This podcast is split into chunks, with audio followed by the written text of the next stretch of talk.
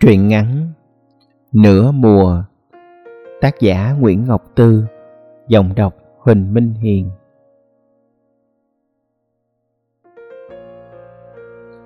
Tiên đi ngang qua hẻm cây bần trong một ngày sụt sùi mưa gió. Định đục dưới hàng ba nhà gì hơn chút xíu rồi đi, nhưng nó lại ngủ quên. Thức dậy thì trời đã khuya rồi, thấy một bà già ngồi cạnh mình. Bà hỏi, nghe như đã quen biết tự hồi nào. Ngủ không được hả? Mũi nhiều quá hả con? Bay tên gì? Dạ tên Tiên. Bà ờ, bà không cười. Bởi ba má đặt cho mình cái tên nhiều khi cũng trớt, như tên gì hay của cậu May, em gì chẳng ứng với cuộc đời chút xíu nào. Tiên cũng vậy. Tiên gì mà xấu hì, nó thấp người, tướng tá thô kệch, xồ xề, quanh cổ và hai bắp tay mọc đầy mụn, khuôn mặt tròn, ngô ngố dưới mái tóc thưa, rối bời như trái chôm chôm. Răng trên không có, môi lay lập bập mỗi lúc nó cười, bù lại nó cười thiệt ngọt, cười giống như má mình, như ngoại mình, mớm mém hiền khô, như rót vào lòng, một nụ cười lương thiện. Cậu Mai không bao giờ nhìn thấy nụ cười đó, nhưng cậu nói con người tiên thiệt thà. Hỏi sao cậu biết thì cậu cười, thì đuôi thử như tôi đi rồi biết. Trời, ai ngu sao? Tiên trú lại dưới hàng ba nhà gì hơn từ bữa đó. Vì cái băng đá dưới dạ cầu có người khác chiếm mất rồi vì không ai có được cái tình cảm đến mũi lòng như chị em gì. Người chị thì nhỏ thó, túc tắc như cọng bánh hỏi, bỏ qua nhiều mối duyên, ở dậy nuôi cậu em trai tật nguyền, sống bằng nghề đang võng. Cất cái nhà lùi tận phía sau, chỉ vừa đủ để hai chiếc giường, cái bếp và bàn thờ Phật. Dì chừa khoảng sân đằng trước để che mái hiên tới mí hàng rào, chỗ đó đủ ấm cho người lang thang lỡ đường ngủ lại qua đêm.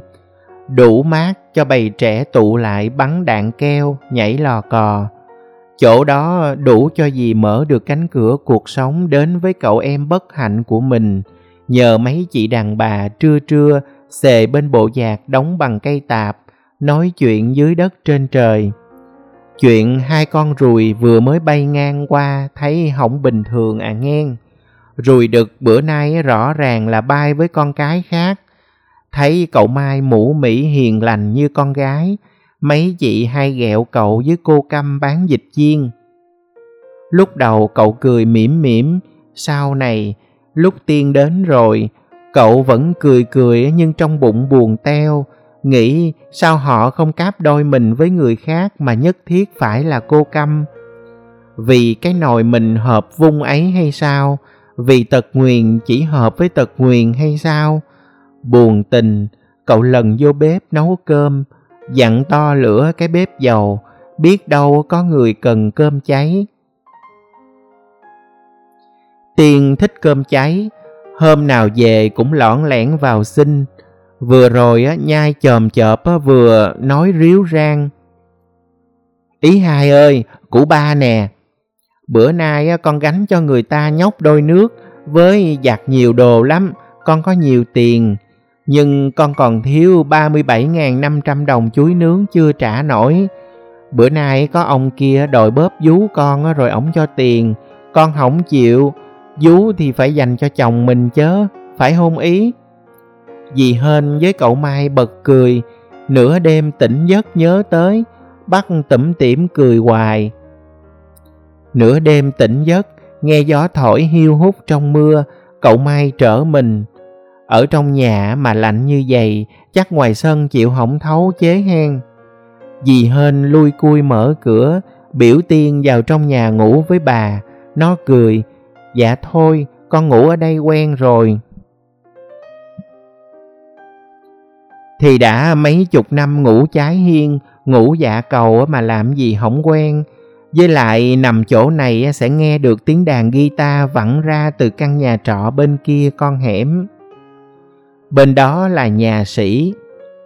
Anh dọn tới hẻm cây mận chưa đầy năm, sớm dân cư chuyên đạp xích lô, bán vé số và bắp luộc, bỗng xuất hiện một chàng nhạc sĩ.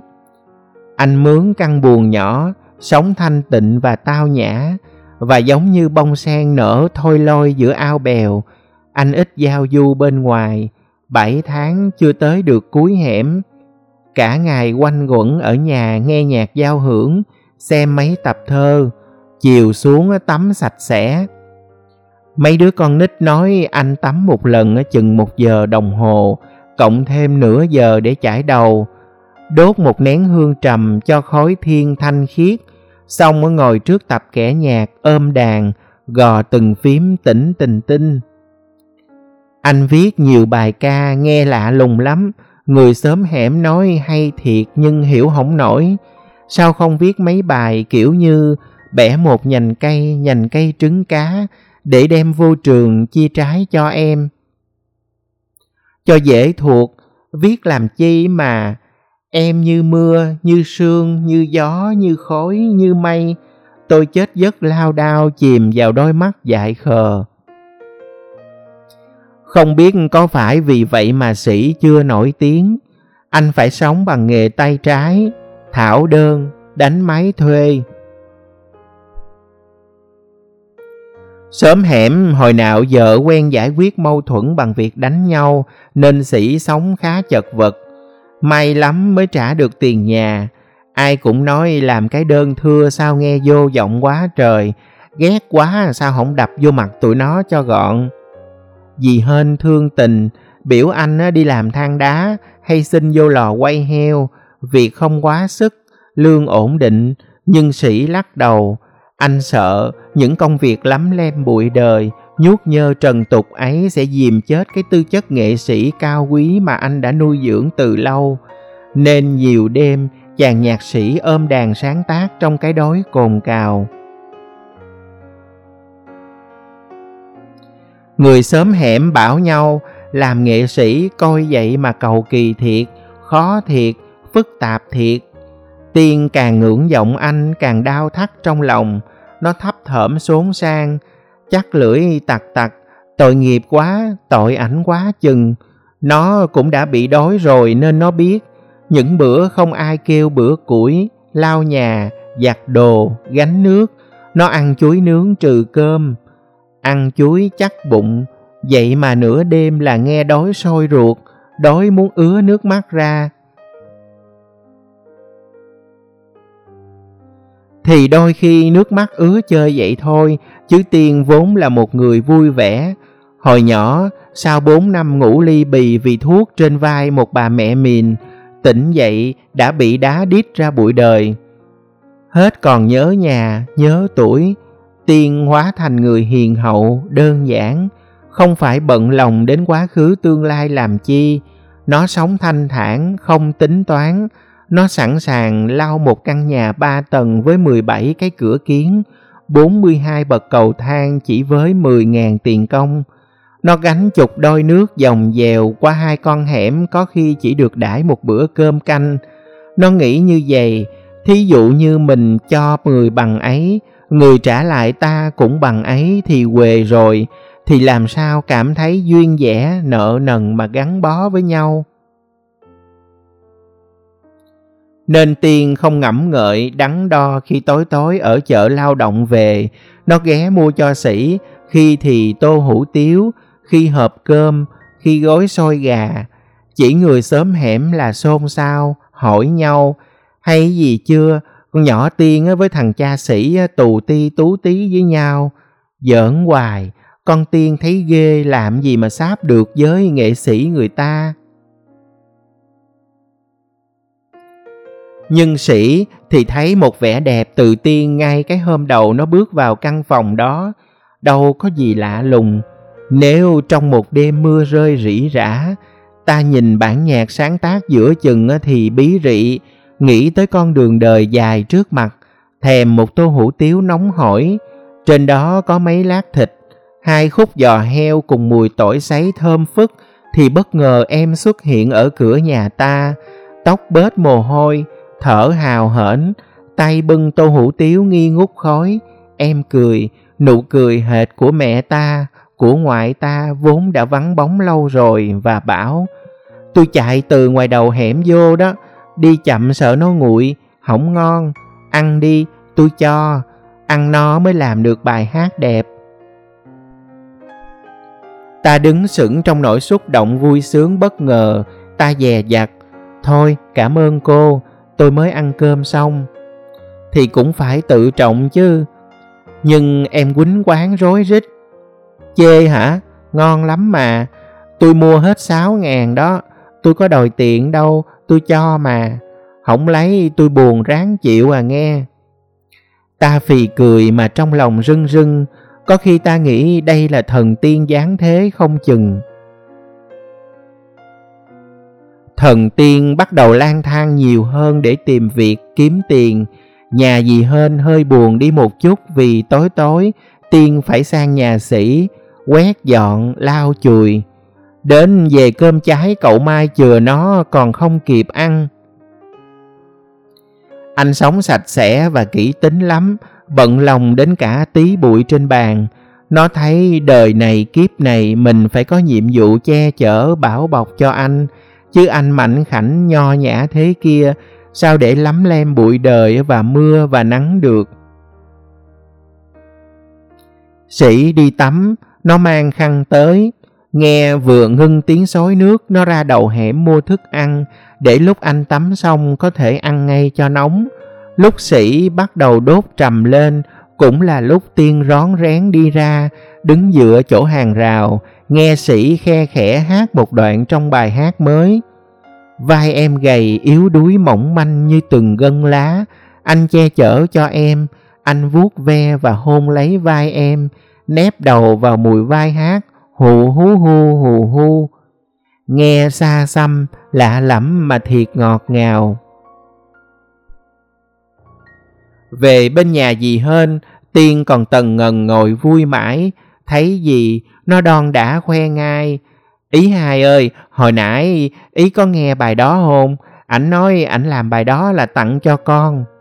Dì hên cười buồn, nghĩ cái vai nọ có phải là của con đâu, khờ ơi, vai bay chai cứng vì gánh nước tảo tần, mà thật trong bài hát của sĩ tuyệt không thấy bóng dáng của tiên, anh chỉ toàn dùng những từ trắng trong, chân thon gót nhỏ, mong manh yếu đuối. Những viết đôi bàn tay em thối móng vì giặt nhiều đồ, làn da sạm đen dưới nắng, mái tóc em cháy xác sơ, thì còn gì là nghệ thuật nữa. Dì hên dĩ nhiên là không biết điều đó, nên nửa đêm buồn bực trong bụng, dì kêu cậu Mai thức dậy cằn nhằn. Con tiên á chiều thằng nọ như chiều dông mà thằng nọ không có làm gì cho nó hết. Cậu Mai gắt, thì kệ người ta, dì chân hửng Con ngộ không, làm gì quạo? Cậu lào bào, tôi đang ngủ ngon. Dì ngờ ngợ, nó có ngủ đâu, nó trở mình hoài mà. Bên kia hẻm người nhạc sĩ vẫn miệt mài đàn tĩnh tình tinh. Rồi công sức lao động của anh cũng được đền đáp.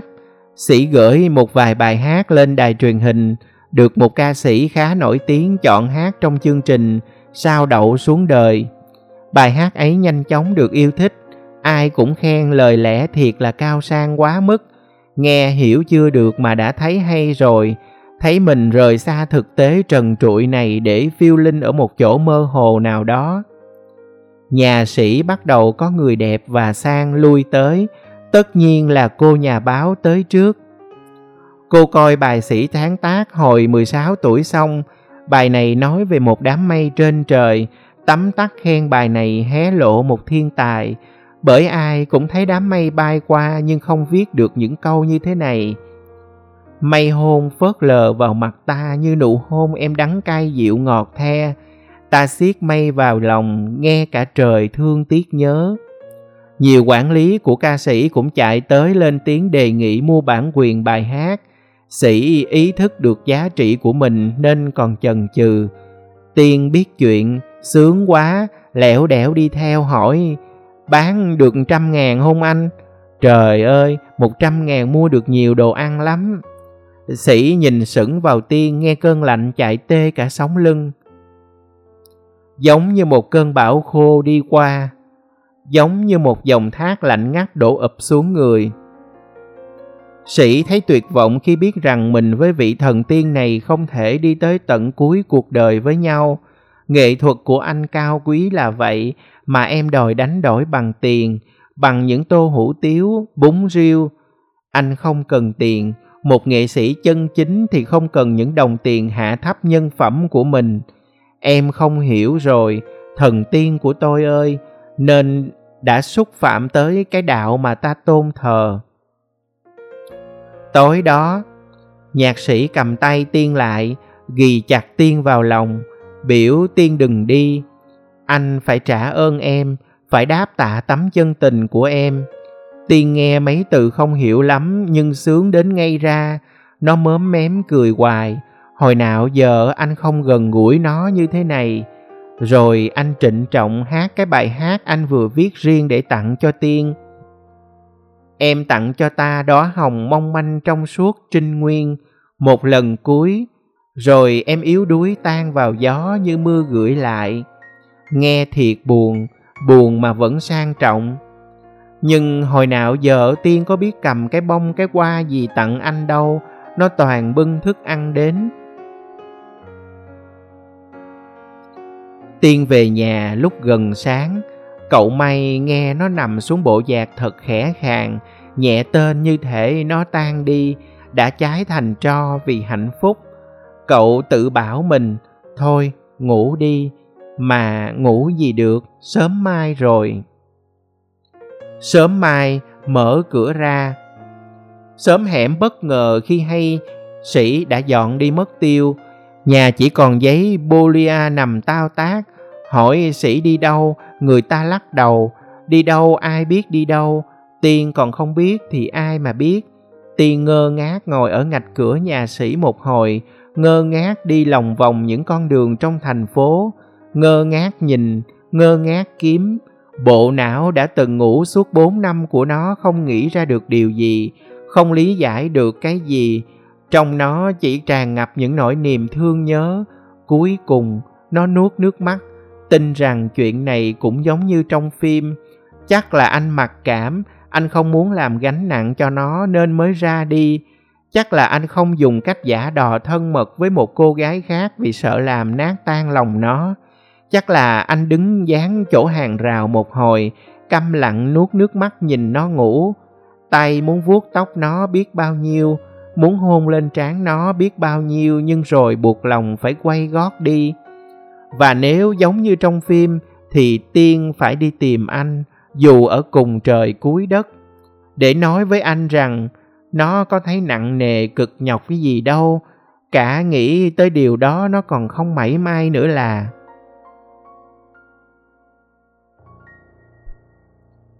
Tiên bỏ hẻm cây mận ra đi khi mưa chỉ mới nửa mùa. Hồi tới, hồi đi đều lặng lẽ, sẽ sàng như cái lá me rơi. Tối ra nhìn cái hàng ba lặng gắt, dì hên thấy buồn muốn chết.